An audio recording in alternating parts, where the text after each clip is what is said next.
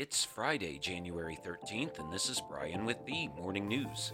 Give us five minutes and we'll give you the headlines you need to know to be in the know. U.S. stocks climbed Thursday after the latest inflation data showed cooling price pressures for the sixth consecutive month, likely keeping the Federal Reserve on track to slow its pace of interest rate increases. The S&P 500 added 13 points, while the Dow Jones Industrial Average gained 216 points.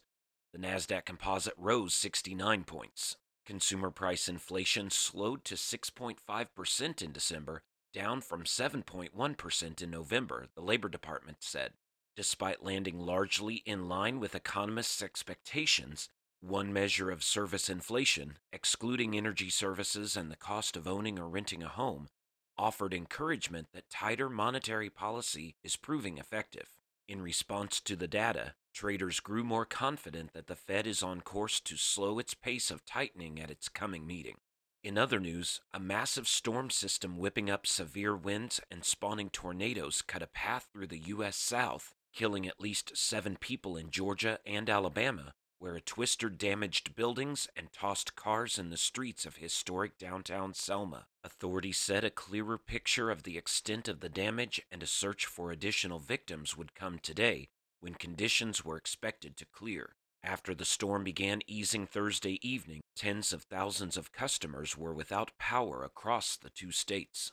In world news, the head of the United Nations Atomic Agency plans to visit Ukraine next week to deploy international inspectors at all of the war torn country's nuclear plants, significantly expanding the regulator's presence after months of attacks on power stations and amid the threat of a renewed Russian offensive. The agency's Director General Rafael Grossi plans to station two or three inspectors at the South Ukraine, Rivne, and Khmelnytskyi power plants. Power lines to the latter two plants were damaged in a November 15th barrage of missile strikes that plunged both into crisis. Inspectors will also deploy to Chernobyl, the site of the world's largest nuclear disaster in 1986, which was occupied for 36 days at the start of the war and where dangerous radioactive materials are still stored. Kiev retains control over all four sites, unlike the Zaporizhia plant, which Russia has occupied since March, and which Russian President Vladimir Putin declared his government's property in an October decree. Back in the U.S., Attorney General Merrick Garland on Thursday appointed a special counsel to investigate the presence of classified documents found at President Biden's home in Wilmington, Delaware, and at an unsecured office in Washington dating from his time as vice president. Robert Hur, a one time U.S. attorney appointed by former President Donald Trump, will lead the investigation and plans to begin his work soon. His appointment marks the second time in a few months that Garland has appointed a special counsel, an extraordinary fact that reflects the Justice Department's efforts to independently conduct high profile probes in an exceedingly heated political environment. Both of those investigations, the earlier one involving Mr. Trump and documents recovered from his Mar a Lago estate in Florida, relate to the handling of classified information Garland's decision caps a tumultuous week at the White House, where the president and his team opened the year hoping to celebrate stronger economic news ahead of launching an expected reelection campaign.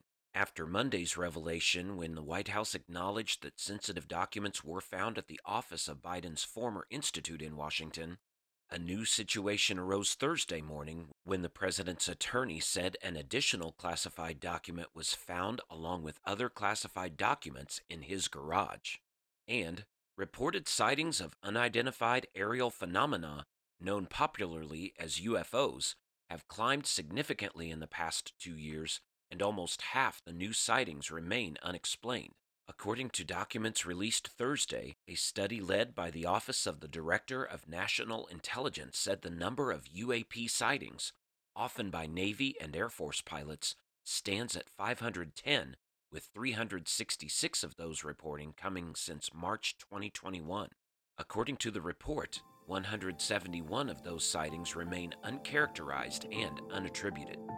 Now you know, and you're ready to go with the morning news. Share this with a friend and subscribe to us wherever you listen to your favorite podcast. You can also sign up for our newsletter at themorningnews.com. Thank you for listening.